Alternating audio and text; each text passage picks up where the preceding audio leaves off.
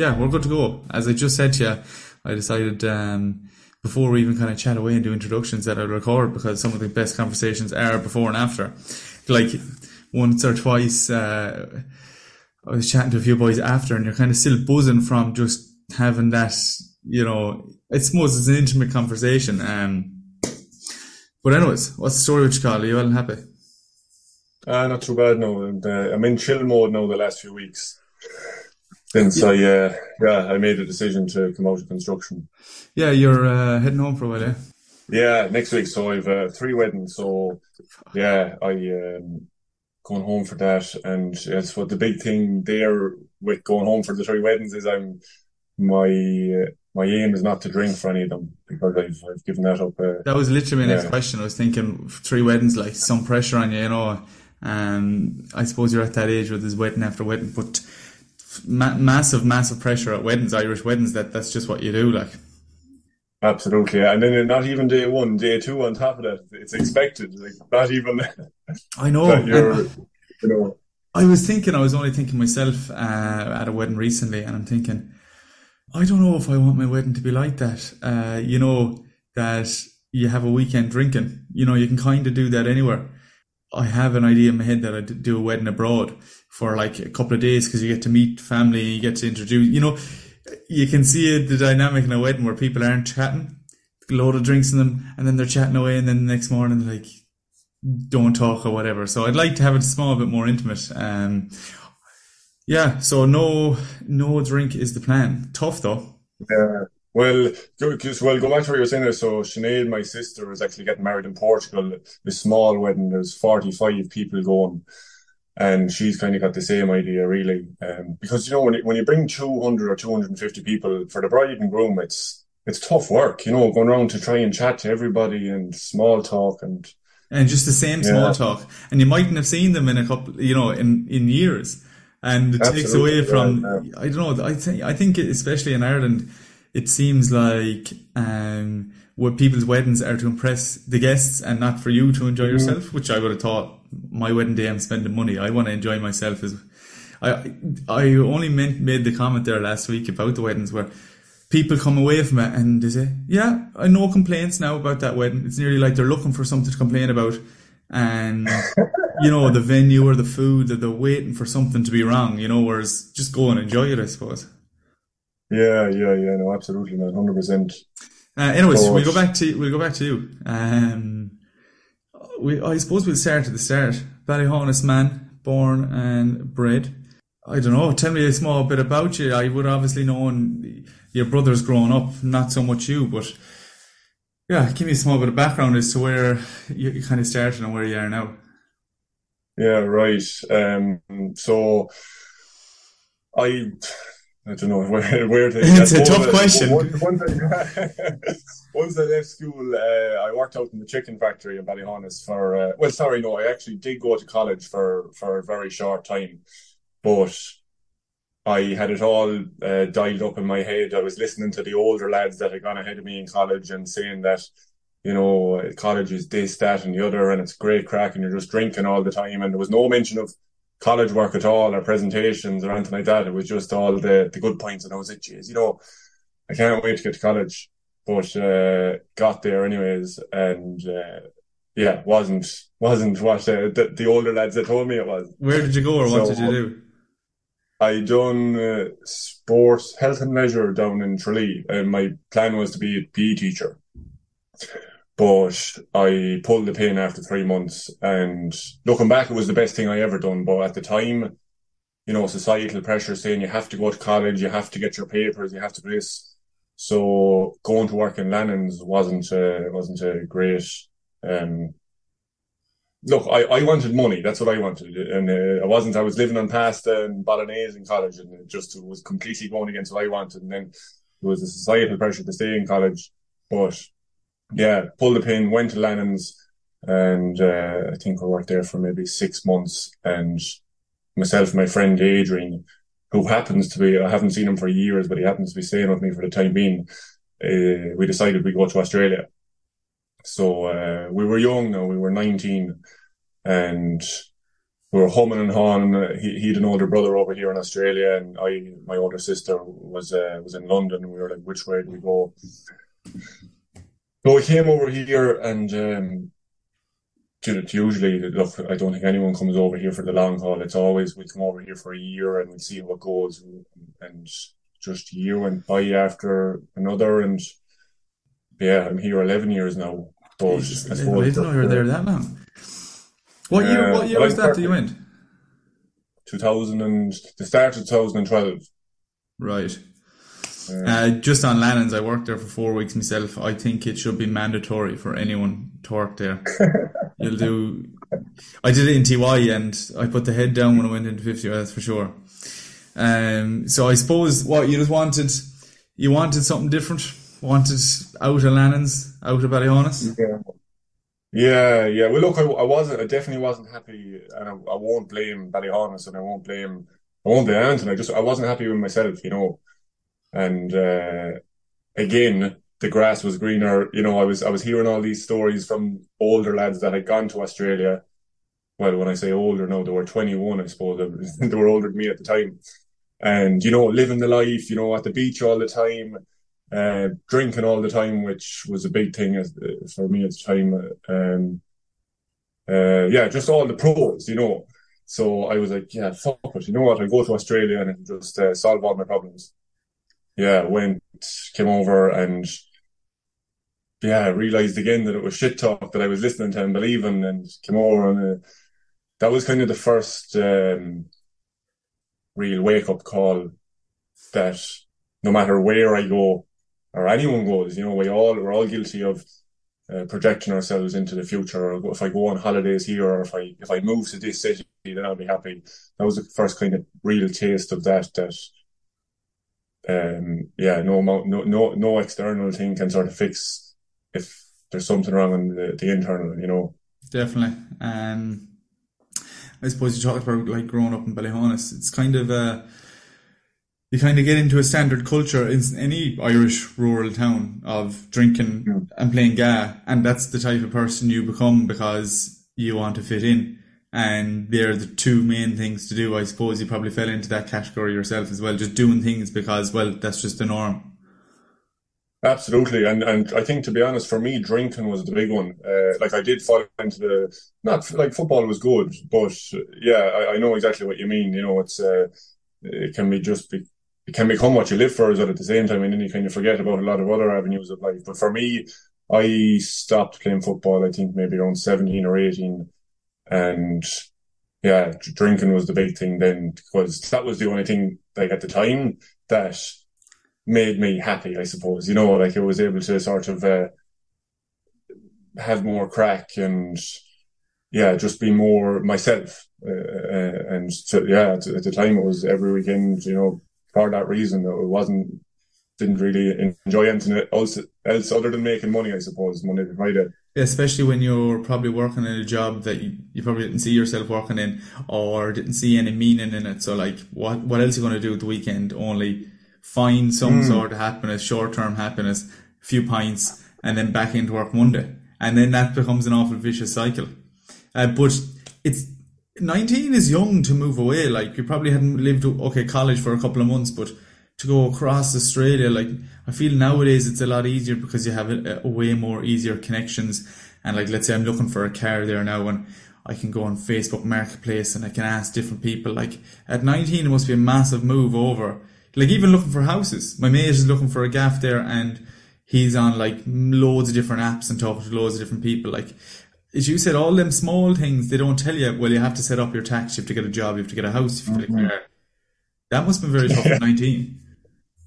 Absolutely, and and uh, as you know yourself now after coming over, it's uh, you, you kind of you're you're blindsided to them uh, until you arrive and you realize. But yeah, it it was, but, but I suppose we didn't we didn't know any different. You know, it was kind of the, the fact that there was two of us definitely made it a lot easier and there was the sense of adventure as well, you know.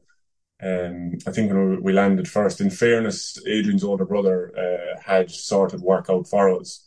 So we landed in Adelaide and I think we stayed in a hostel for a few nights. And then how did we? I think we got the bus up and we were sorted then straight away, you know. But I remember at the time then, uh, the guy said he only had work for one of us. So I actually ended up did leaving that place and I, I was semi on my own then for a while. But Tough, yeah, but back, good at the same time. Sometimes yeah, you, it's the biggest, it's one of people's biggest fear going traveling by themselves, and you're just forced into doing things by yourself and meeting people and stuff like that. So sometimes these can be blessings in disguise. Absolutely, man. Yeah, and like looking back, I, I, I definitely like I'm, I'm looking at 19 year old lads coming over here now and work, working in construction, and sometimes I really do. Jesus, you know, was it was I actually that young? And, and which I, I definitely was, but yeah, like you said, it's it's a, it's a great learning curve. Sort of, you're you're you're thrown into the deep end, and you, you'll make it work when you when you're in that situation. When you, you have know? to, yeah, exactly. It's a country too. It's not it's not like it's a dangerous place where, in general, anyways, you know, it, it is a pretty. Uh, and and there's a lot of Irish over there, so it is one of the better countries to find work and get in contact with people. And and it's always the case when you go abroad, like you might talk to someone in Ireland, but you go abroad, your best mates or someone will go out of the way to do something for you or find work. So like it's it does the Irish connection abroad makes it an awful lot easier. Absolutely, uh, man, yeah. when you went when you moved over, did you, you were said you went into construction? Were you still in that kind of mind frame of just drinking and working? Yeah, and to like, are you, are you working in construction in Perth? No. No, I was in. Uh, I was over in America. I'm teaching in Perth. Right. Okay. Um, well, I don't know what it's like in, in America, but it's it's kind of nearly promoted or normalized uh, drinking in construction. It's kind of what 100%. everyone does. Um, so yeah, that didn't change. That made it worse. It was just more drinking buddies. Yeah, and you said uh, before we started recording uh, about let's say when you went back to construction, you went away from went away from what you kind of want to go into, uh, which we'll talk about mindfulness and meditation and uh, and uh, the ice baths, and that has a massive influence to people you surround yourself with. You just fall into tendencies, especially let's say we're using construction for example. You're working very hard, so again, so, similar to the Lannans, you want to drink at the weekend. Like mm. it's very hard to work, and it's understandable in ways to work like 10, 12 hours uh, of the day you know, physically, and then you want to go and do mindfulness. You want some sort of escape from what you're doing. So, um, that probably had an influence or is having an influence on you when you moved over in terms of the drinking. Yeah, yeah, totally, man. Because you, you want to fit in too, no matter where you are. And I, I think that's a, a problem with an awful lot of people that are wanting to give up alcohol. Now it's, but it's the, the, both the friends pressure and also the, the colleague pressure at work of, you know, it's just a normal thing to do, whether it's after drink, after work drinks on a Friday or if it's your friend's party at the weekend, you know, there's always questions, questions. I'm lucky I, I don't get that as much as a, a, lot of other people seem to be getting it. But, um, yeah, there's, there's definitely. I find it once you kind of break the, the cycle and everyone kind of knows you don't drink, it's kind of like, oh, well, th- that's what he does. He doesn't drink. But let's say yeah.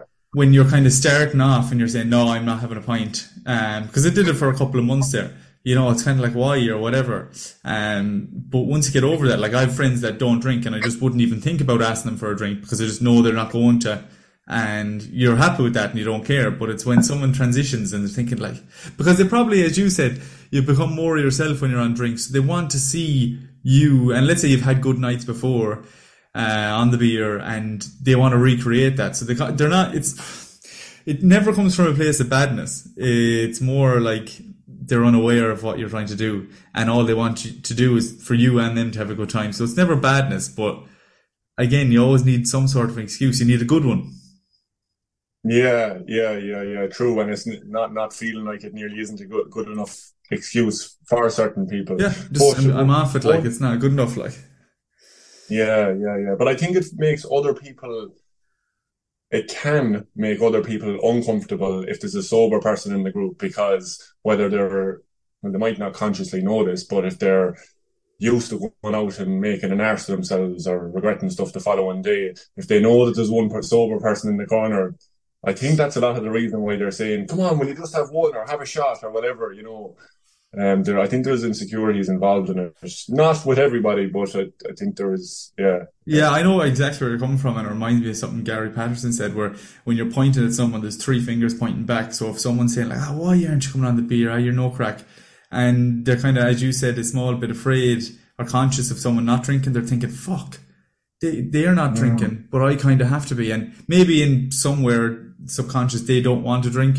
Um, but they feel like they have to, and then they're seeing someone else that doesn't have to, and they're kind of like, "What the hell? Like, how could someone do that?" So, yeah, maybe there is some of that. Maybe you know, someone likes a drink to relax, whatever. It doesn't have to be so deep and so uh, subconscious, but yeah, it's when you kind of feel like you have to, or feel like you have to do it to fit in. I suppose that's when it becomes an issue. Yeah, yeah, yeah, yeah, absolutely. Or, or definitely, as you said, to feel like you're more of yourself, and like, why do you need a drink to? To come out of your shell. I think it's a massive, like it's talked on a, a good few podcasts. It's becoming a more of a prevalent thing, people not drinking. So I think the stigma of not drinking is going away slightly, um, which is good because you don't have to explain to yourself. I'd like to think in, you know, well now, but let's say in a couple of years, it's kind of normalized and people are saying fair play to, you know, for not drinking. They're kind of encouraging, but again, maybe it's that insecurity that's playing on it. Yeah, yeah, but it numbs. So what I think I don't know if we were recording at the time when I did say um, that I was able to be more of myself when I was drinking back then. Um, it kind of it it numbs your anxiety and it numbs your triggers. You know, even for, for dancing is a good example. You know, why why can't we go out and go like a lunatic in the dance floor when when we're ten pints deep? Well, it's because we don't have the voice in our head telling us, oh, geez, everyone's looking at us, or I feel like an idiot now, you know, I'm out here dancing. And, you know, just needing, needing that because we unconsciously know it's, it's going to numb those feelings and insecurities to do it. And then when, say, from, even for myself now, like when I go to a pub, the odd time I'd still feel a bit awkward, you know, especially if the, the energy is really high and I'm the only sober person there. I, I yeah, I, in those situations, I'd probably just pull the pin and leave because I'm not going to get up to that level if they're already drunk, you know. Hundred percent. I know exactly where you're coming from, and I had literally the point written down. We were away at uh, Margaret River there at the weekend, and we were having a few drinks. Um, South woman and and one of my mates, and uh, like the place was hopping. Uh, one place, well, it actually was food, and then it changed into a little dance floor. We moved the table, and first woman came out, and she was grooving, and she didn't give a she didn't give a flying fuck who was watching, and it was just her. Yeah, yeah. And we were like, fair play to her. I mm, presume a lot of people yeah. didn't want to go out initially because they're thinking everyone's looking at me, and eventually start people coming onto the dance floor, and it all seems like they don't care who's watching. And the uh, most ironic thing was that they were all around fifty or sixty years of age and we actually said it to us ourselves, and the woman said it to me about if people did this in Ireland, because it's very rare that mm-hmm. I, I would see people dancing the way they, they danced, carefree. Um, if people did this more often in, in Ireland, and especially sober, a lot of problems would go away, physically and mentally. Because yeah, as you said, you have that conscious, you know, the consciousness of someone's watching you, and especially when you're doing it sober. So we're thinking, someone might be thinking like, how is he out dancing and he's not even steamed? Like what? You know, they'd nearly be weary of you, saying like, yeah, yeah, what's yeah, going on there? Like, you know, does he not have, need to have a few drinks? Which is weird. Like dancing is like an expression of your body, and you need to be steamed to do it. And I'm just, I'm the exact same way as you. Few pints, I love nothing more. You know, we had a few. We were just getting steam, like we're just enjoying ourselves, like literally enjoying people watching dance. But like, I still wouldn't have went out and danced because I don't know, probably just didn't feel comfortable. You know, it's it's it's a yeah. weird sensation, but when you acknowledge yeah. that, I suppose, like you did, you become more aware of it. Yeah, and I guess it's it's like a, it it does take a bit of getting used to. You know, there's there's a drumming circle here that does Bondi in, in Sydney on Sunday afternoons, and it's alcohol free uh, and drug free, and just about 10 different lads banging drums like a really good beat, and there could be 50 people dancing. I remember the first time I went to it, I think I actually went by myself.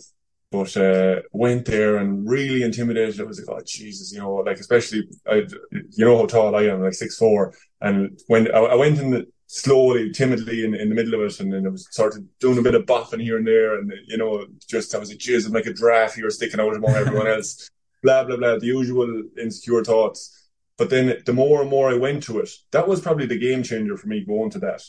Um, the, like I'd go now and I wouldn't give a shit. I wouldn't think twice about uh, who was looking at me, and no one does look at me. I like I, I've started to realize that as well. But when you initially do give up drinking, those insecure thoughts will be there, and they're gonna they'll make you believe that everyone's looking at you. But it's just it's a, it's just a matter of getting used to it, and it's it's definitely doable. And another thing, actually, I got jiving lessons. You, you know the Irish jive, that, that dance. Oh, jiving, is it? Jiving, yeah. Oh, sorry, I said driving lessons. I was like, geez, I presume you could have drove already. Yeah, jiving lessons. Yeah, yeah. I'd actually love to get them myself, but.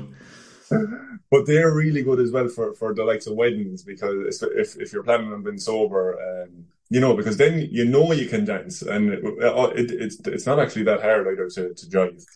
Um, I suppose that's maybe a problem yeah. with me. I know I can't dance, so maybe that's why I have to have a few pints because, and then I don't give a mm-hmm. shite what I'm doing or who's looking at me. Yeah, yeah, yeah. Honestly, if if you can get three or four of those driving lessons, they'll maybe not for nights out when the music's going to be, you know, the young people's music, but like for the weddings and that kind of stuff, it, it's a huge game changer. Just being able to, well, I know how to dance, and you know, uh, everyone's probably going to be looking at me thinking, "Geez, he's a good dancer," you know. Yeah, yeah, true. I suppose. Yeah, all together. I suppose what's a good dancer, what's a bad dancer is totally up to exactly. You know, that's yeah. the idea.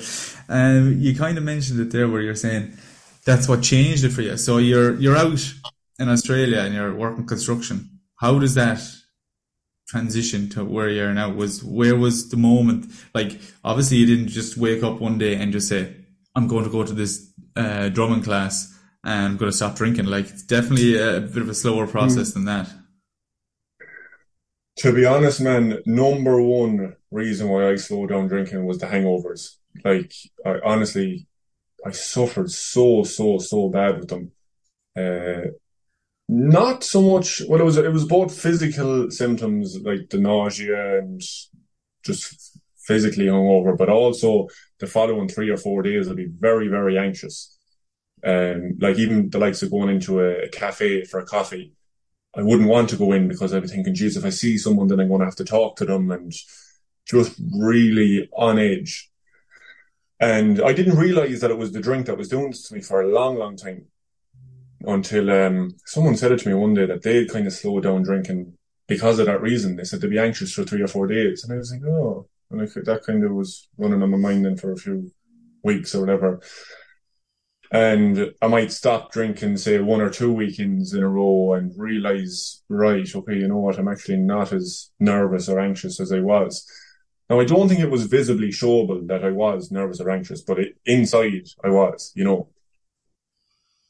So, yeah, just slowly started weaning off it, and then I go for a big blowout, and I'd regret it, and you know, I'd be back to the sort of same old uh, sensations again and feelings, and that would kind of be the reminder. Then I might for I, I might need for two or three weeks, and then again, and then to be honest, the, the spaces just got longer and longer and longer, and then I don't know if you know. You said you gave up the beer there for a while. When you went back on it, was the hangover way worse when you went back on it because you hadn't been doing it for a while? Yeah, definitely. Yeah.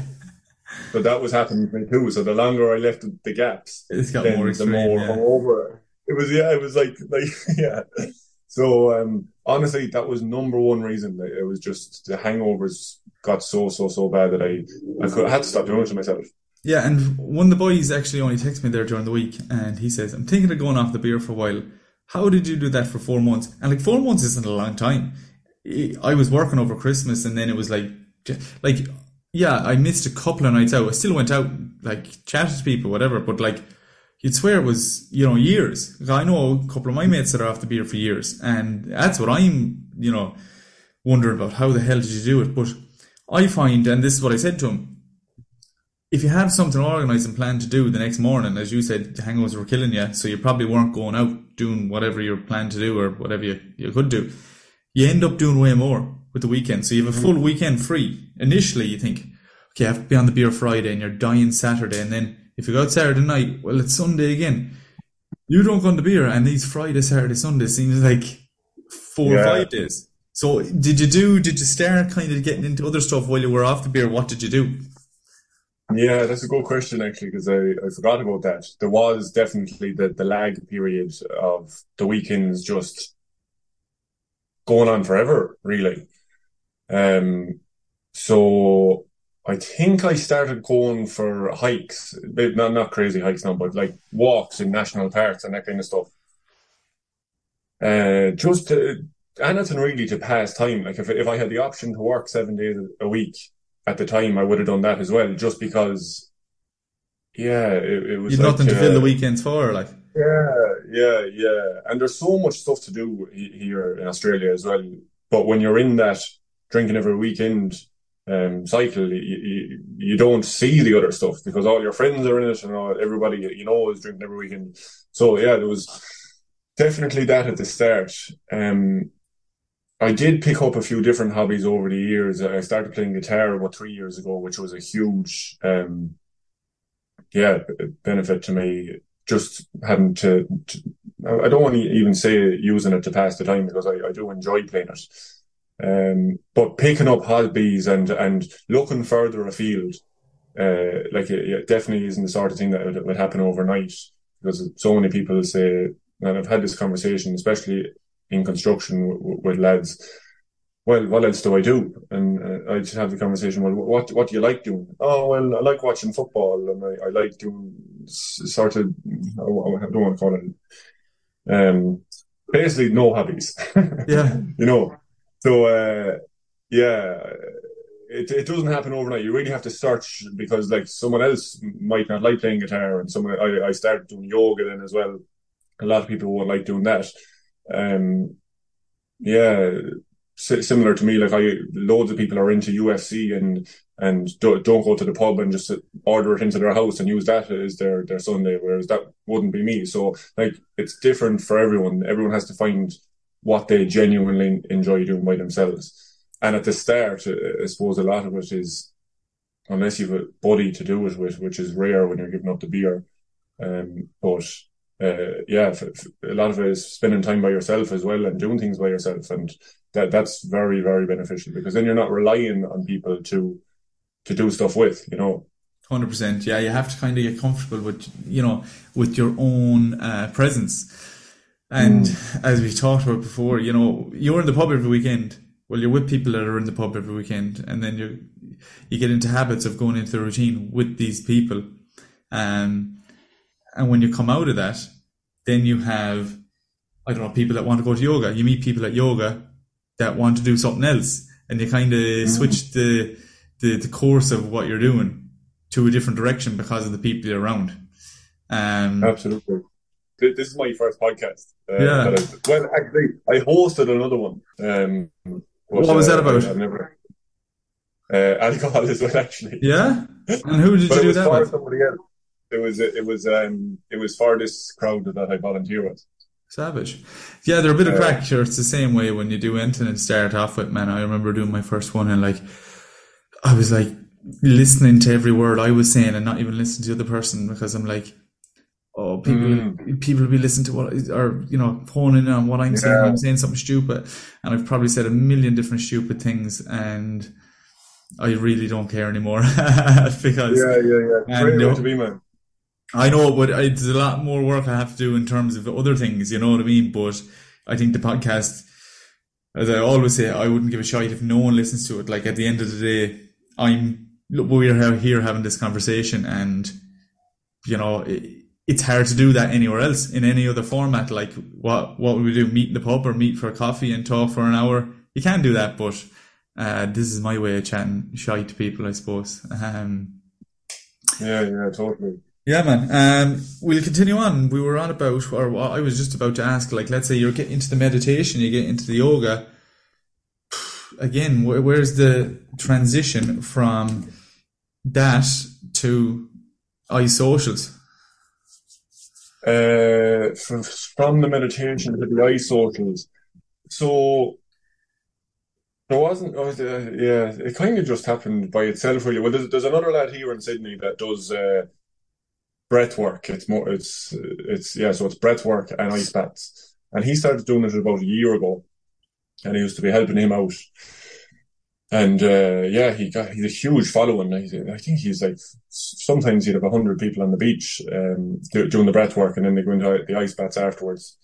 So yeah, I just decided to kind of do my own spin on it, and uh, um, yeah, just do it do it at a different beach. And it's at the same beach really all the time, is it? Yeah, well, I this weekend now I'm having it at a new beach, but uh, I'm try- I'd say I'm more focused on.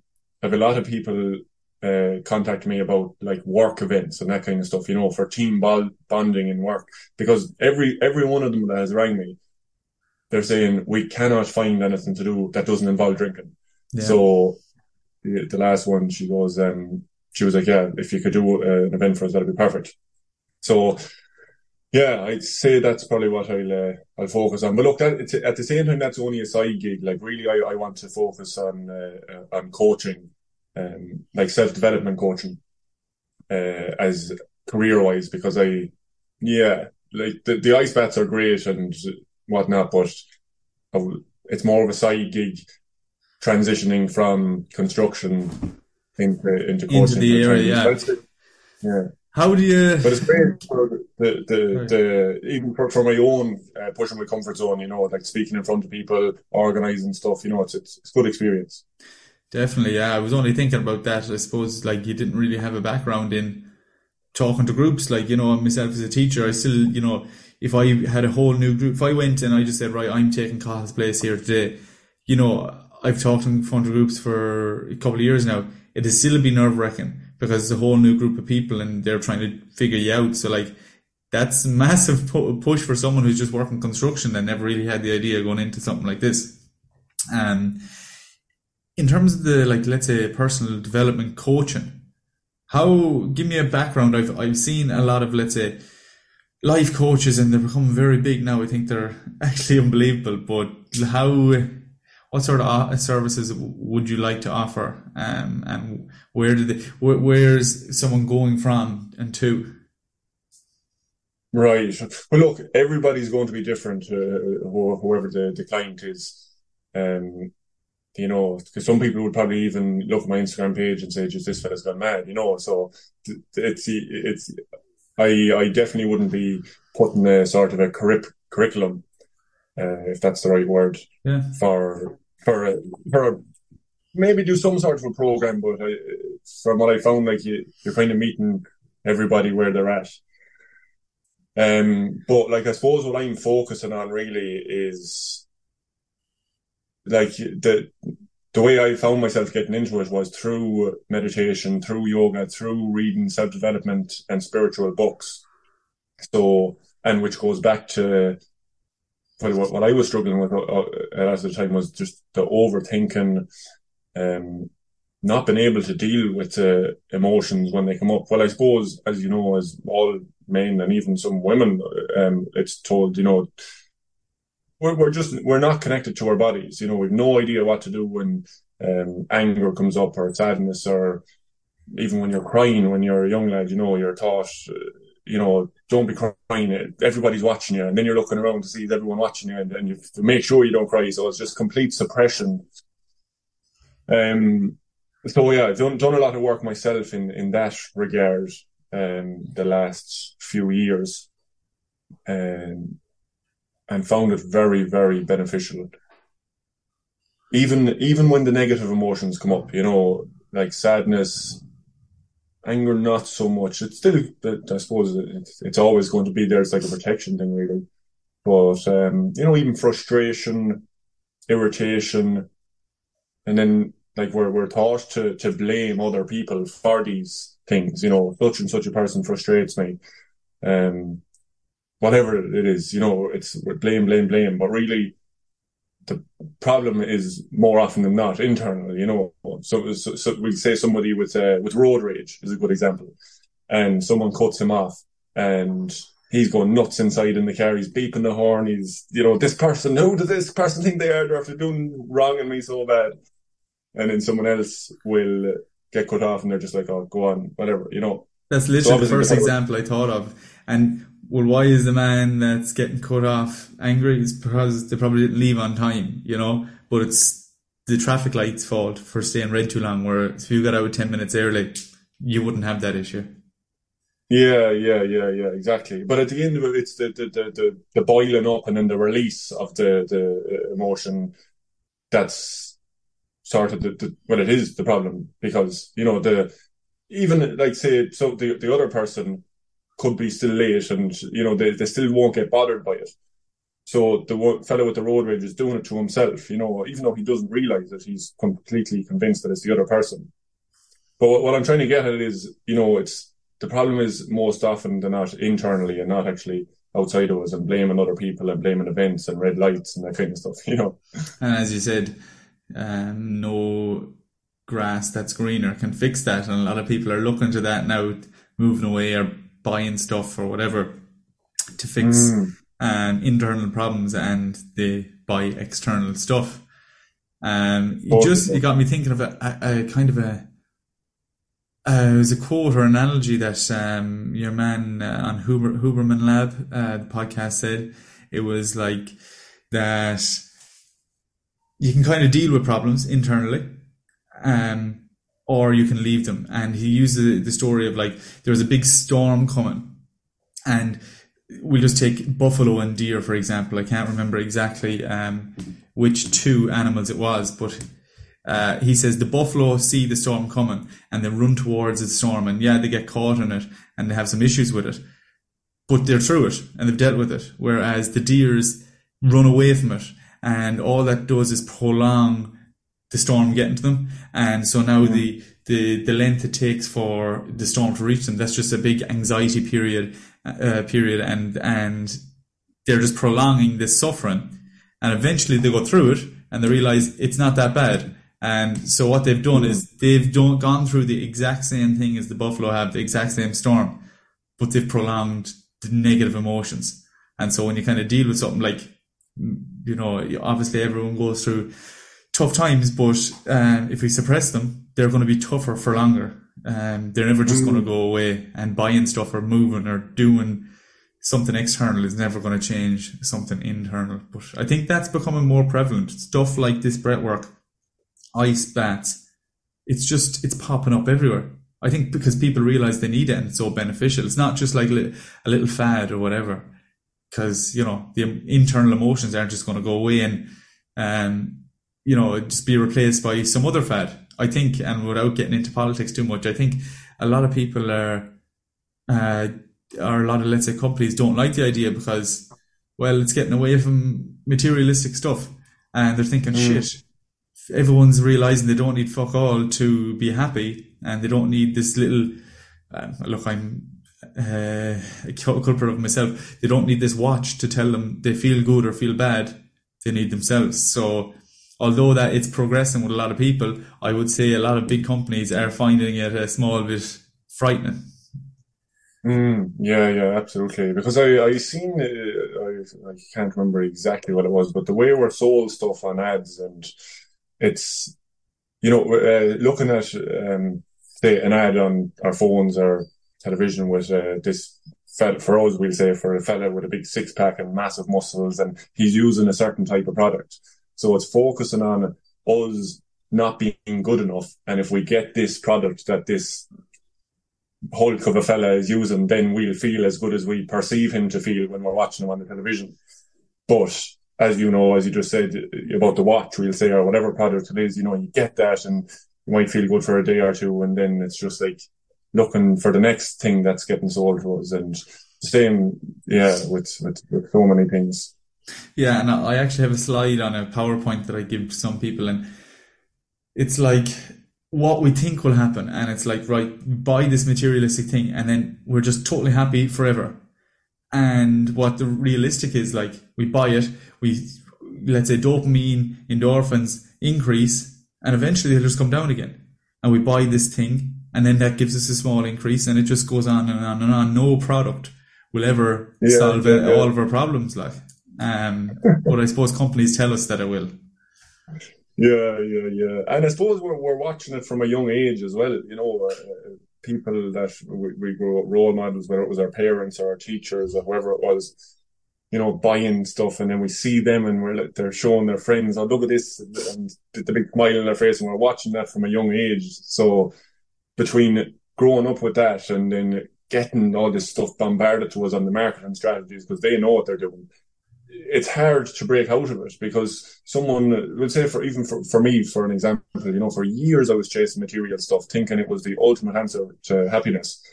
Um like when it, it was kind of the reason i left college as well i was stone broke chasing money money money money money then new country then uh, you know it was new cars. I was yeah always buying new cars when i was younger. Um and it just got to a stage where i was i think yeah realized, you know, I, I got all this material stuff that society says is going to make me happy. And it was literally everything. There was money, there was a new car. I bought a house back in Ireland. I bought everything that society says this is what you need to do to become successful. And I was like, I feel not much better than when I had a couple of thousand in the bank account, you know. So yeah, but for me, I had to go through it, you know, and I, I, am I'm trying to explain it to so many people that you don't need the material things, but it's very hard to get through unless someone has yeah. experience it They kind of have to do it, don't they? I was chatting to one mm. of the mm. lads who was buying his first car, and I was just saying, man, don't buy the, whatever car that you think you need to be cool. Like I've done it, man, and it's not going to make you feel any better. And I explained to him, and he's like, oh, I know, but it's so hard not to because I want to have that feeling. And I was like, look, sometimes you have to go and just buy it and get it over with and realize, yeah. shit, this isn't it. But don't make it fucking break her bank account and break her heart because I'm telling you now, man, I've done it and it won't make you, it won't solve all your problems. Like I was saying, we don't give a shit what car you drive up the driveway. Yeah. Like, what, why, why are you buying a Golf or why are you buying a Beamer? Like, why? Why don't you buy something else? Because in Ireland, especially, and suppose it would go on to a point that I was I, I'm going to make. We, especially cars, we are so judgmental, and that's one thing I found over here in, in Australia. And I actually think it's down to number plates. In Ireland, we have, you know, exactly yeah. what year the car is on it. It's like in Dubai, you know, you buy the cheap number, pl- or the, the closer to number one, the more expensive. Why? Just literally to show people your money.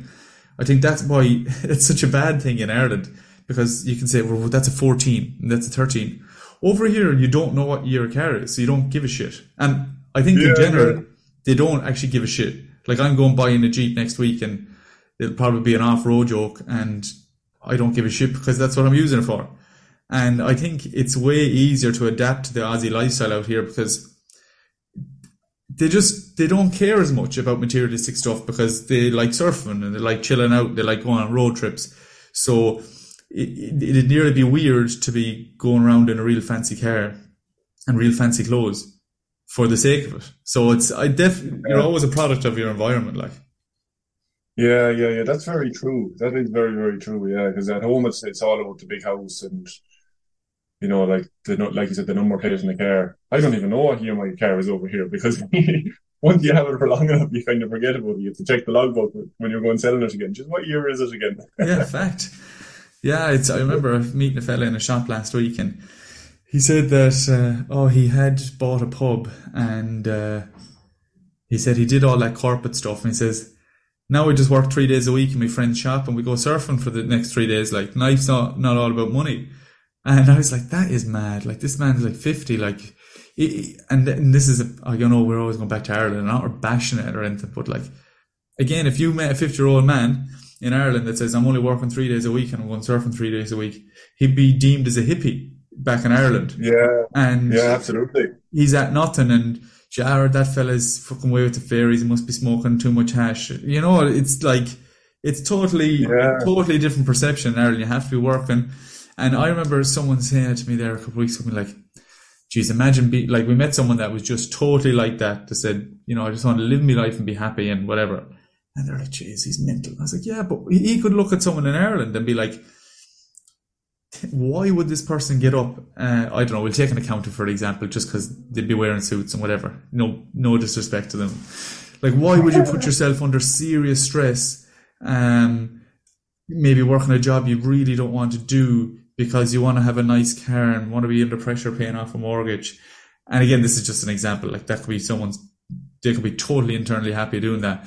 But he could look at them and say like, that's just the most mental life ever. Why are they doing that? So it's, I suppose it's about what you want. But then again, yeah, if you, if, if I just decide to do that in the morning, a lot of people would be looking at me saying like, he's gone off the rails altogether. Like you said, when when someone looks at your page, they might think, "What's that fella now?" You know, but that's if yeah. you, if we lived our lives like that, we'd be screwed altogether.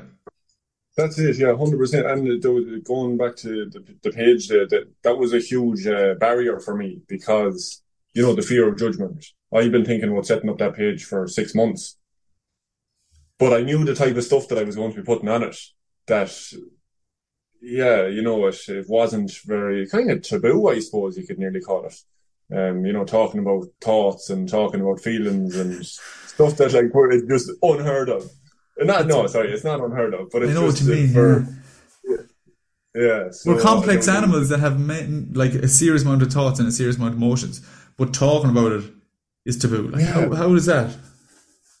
Uh, well, I think it was actually was it Gary that said it on your podcast there lately about uh, you know to to survive in the in the pack or the tribe you kind of had to be the the hard man really to yeah to to to be the leader or whatever it was I, I can't remember he he explained yeah. it really good anyway but yeah um that was uh that was eye opening but it causes an awful lot of suffering, you know, when, you're when you're bottling up stuff and there's uh, and like I would I wouldn't be even great for talking about stuff in general, you know, like I, I deal with it myself, which probably a lot of people say would say that it's not the best way to do it, but I I find my own way of, of doing it, you know. But uh, so I, I definitely wouldn't uh, be saying to you know you have to go talking about your feelings, emotions, blah blah. Um, but having the education of a knowledge of how to deal with them when they come up and and knowing that yeah basically just having it like you could that's you could talk for hours about it uh, days about the, the ways to deal with it but when we have zero education at all on our internal world we're just thrown out into the world and we're told to wing it you know and figure it out as you go along yeah it's daunting um, for a lot of but people look, I think I, I think it's changing I, I, I, I, it's definitely changing, you know, and, and, our generation as well. There's going to be a, a, a massive shift, and and the next generation. With the help of God and stuff like uh, ice socials, man. And when I seen it, I was like, that is savage, because they do uh, something similar in Perth. Uh, first morning I was here, it's called Cold Nips. Similar, you go for a dip. Maybe there might be a talk or some sort of meditation or yoga, and then you go for a dip in the sea and I saw you're doing something similar. I see, see seen it before I came over, and I was like, "That's savage." And especially, I hadn't seen the kind of um, the way it was set up with, let's say, some of the games, as you said, it's kind of team building and stuff. Like it kind of breaks down the barriers as to like going for a dip and just sitting, standing there and not actually talking. You have you're nearly forced to interact with someone, and that's how you meet someone. And then again, that that could change your trajectory um, for literally something small like that could change your trajectory of where you're going to go. Yeah, yeah, yeah, totally. And uh, even with the likes of those games, and that you know, most people they they come in the morning and they they don't um, they don't know each other's names, and they might get one or two names, but very soon into it, you know, you're you're playing these games and team building exercises, and the humor is what uh, what breaks the barriers, you know, because there's there's nerves and there's what's such and such, uh, what is there someone thinking this of me or whatnot. But once the humor gets going and someone does something stupid and everyone's kind of laughing together and like it just, it's like any conversation. Like you know what, when you meet somebody new, you're both a bit on edge at the start, but as soon as there's a bit of a bit of humor at all, it's like, oh, you know, this person's actually all right. They're they're they're like me as well. They can yeah. have the crack, you know. Savage, serious man. Um, yeah. So you're you're based in Melbourne now. Home for what a month is it, and then back to Melbourne? No, Sydney. I'm in Sydney. Oh, Sydney, yeah. Yeah, yeah. But most of it, Your sister's in Melbourne, yeah. is she? No. She in Sydney as well. And, yeah, and Jason, my brother, is here as well. Three, Jesus Christ.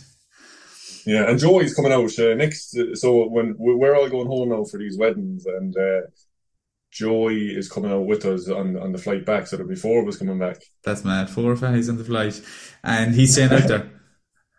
He's coming out for the year as well. Savage, savage. Um, yeah, my plan is to in September. Yeah, I'm off for two weeks in September, so I'm going to go down to Melbourne and travel up to Sydney then. Um, for a couple of days. So with the help of God, I'll get uh, an owl eye social in. Be savage. Yeah, for sure. And come here, how are you getting on over there since since you landed? Sound man, it's gone as good as it could possibly go. Really, like I have a, I have a house. I had a house set up because my girlfriend was out here the last two months.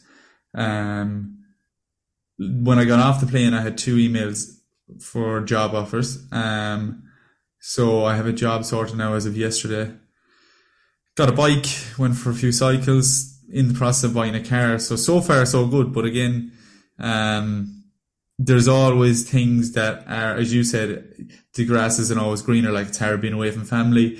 Um, it's great sometimes, um, you know, you're having the crack, but then you kind of have this realization, Jesus, they're doing this, you're missing out on this. But, uh, overall, like, at home, is it? Yeah, at home, yeah, it's, uh, right.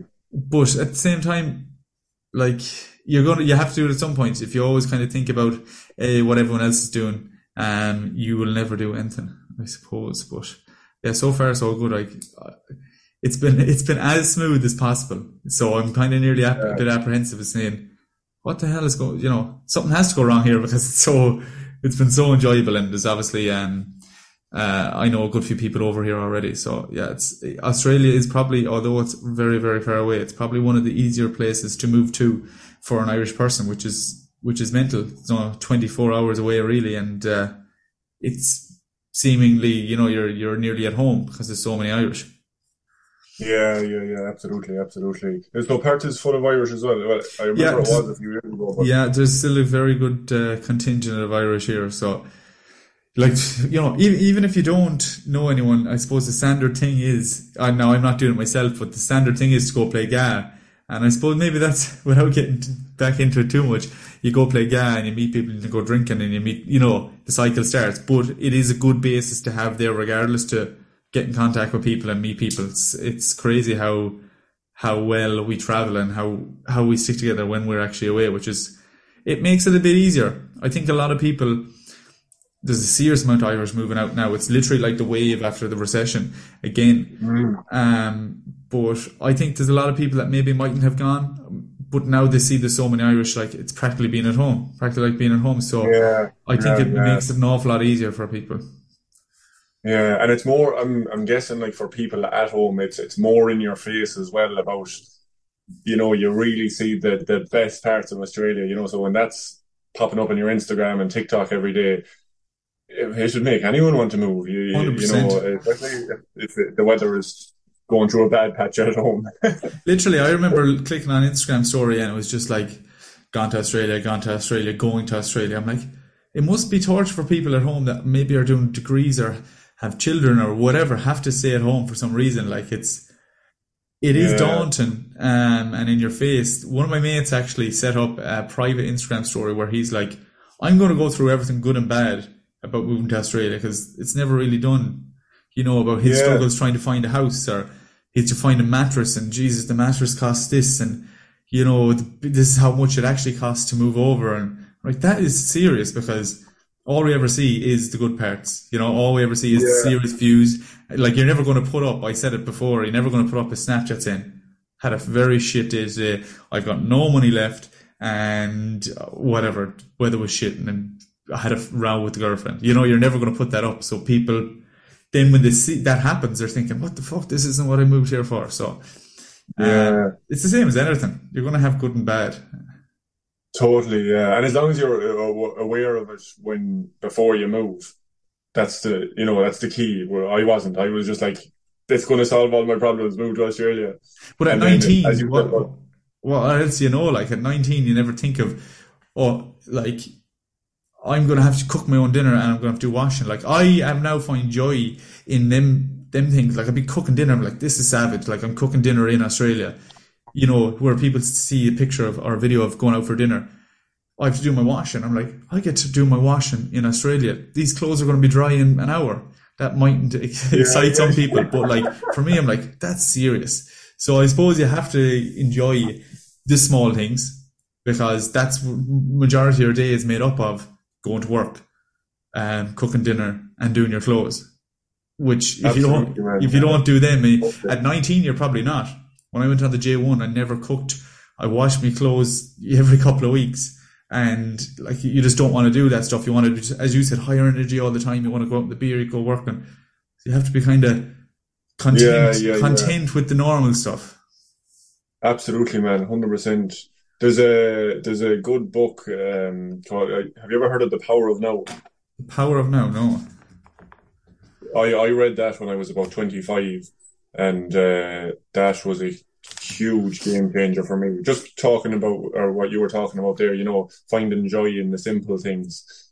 Um, he really it's it's not an easy to like it's it's a it's a tough read. You know, you you you better off leaving it five or six weeks to go through the whole book and do bit by bit.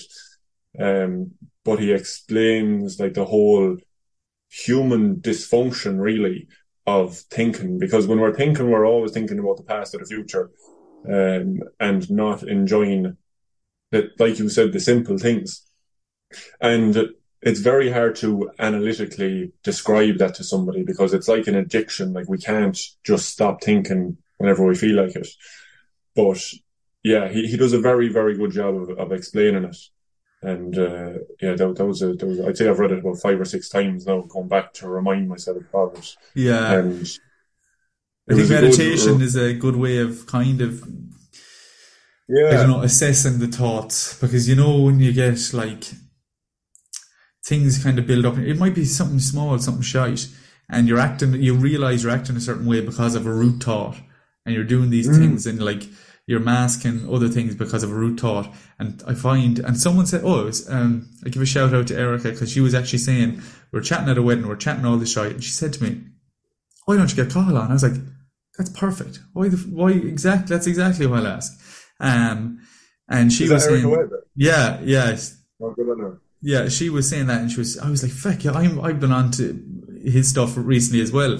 Uh, it just makes sense." Um, and she said, like, when you do meditation, like, usually the gut feeling or the first thing that comes up is the thing that you want to, I don't know, assess or figure out or solve. So, um, usually it's again when I'm doing a bit of meditation. It's usually when I get uh, thoughts kind of start build up, and it's the first thing that comes out that root problem is the reason why you're acting or saying these things.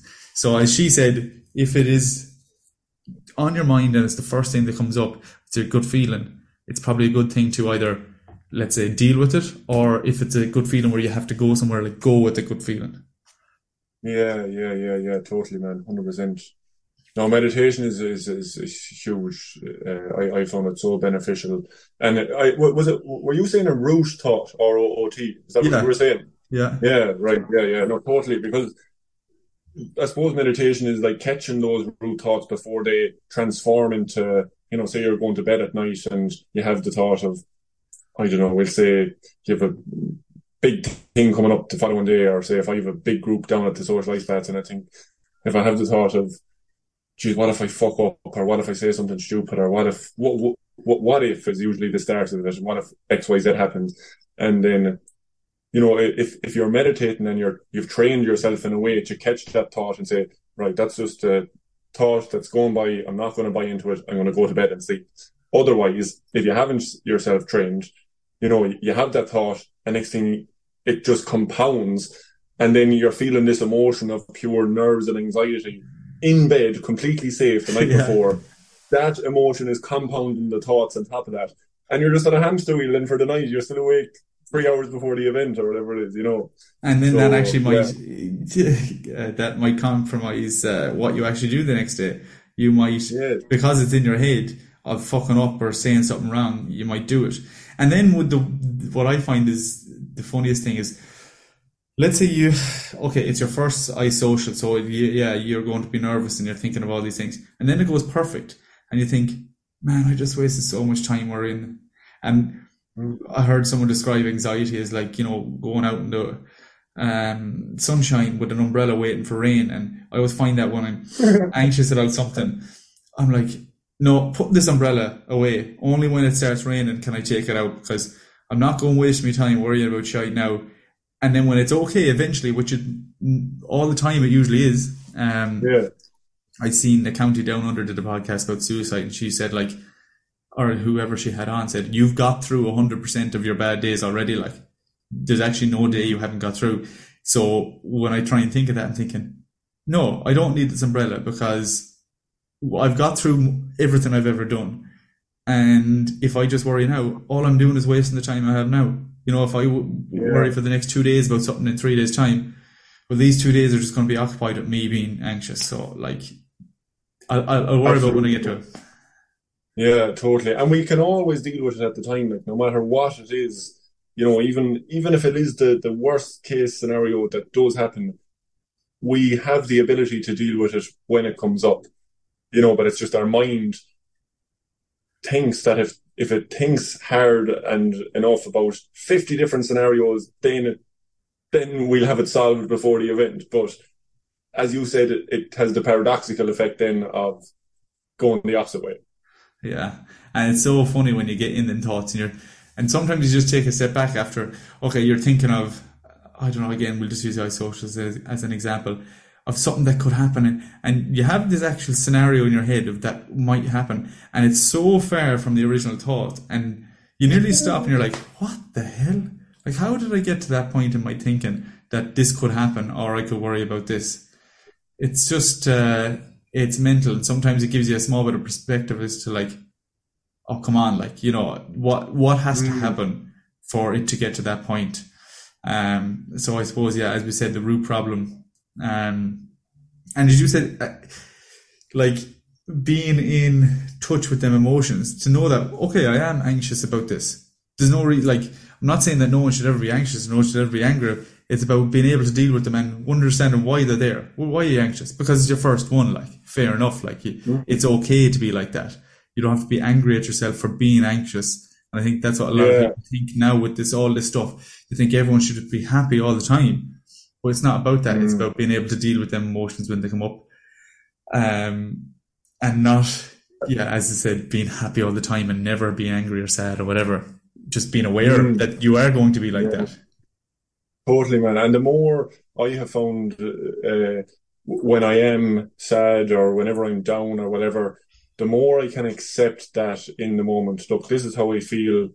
As you said, there's there's no point getting angry at myself, or there's no point talking shit to myself saying you shouldn't be this way. You should be happy like everybody else on Instagram. Look at everybody else's lives on Instagram. They're all happy. Why am I happy? You know, that's just completely, it's madness um, the, the more we can accept whatever we're feeling in that moment and really sort of look at it from nearly an observer's perspective of like, this is what's going on, you know, it, it will pass.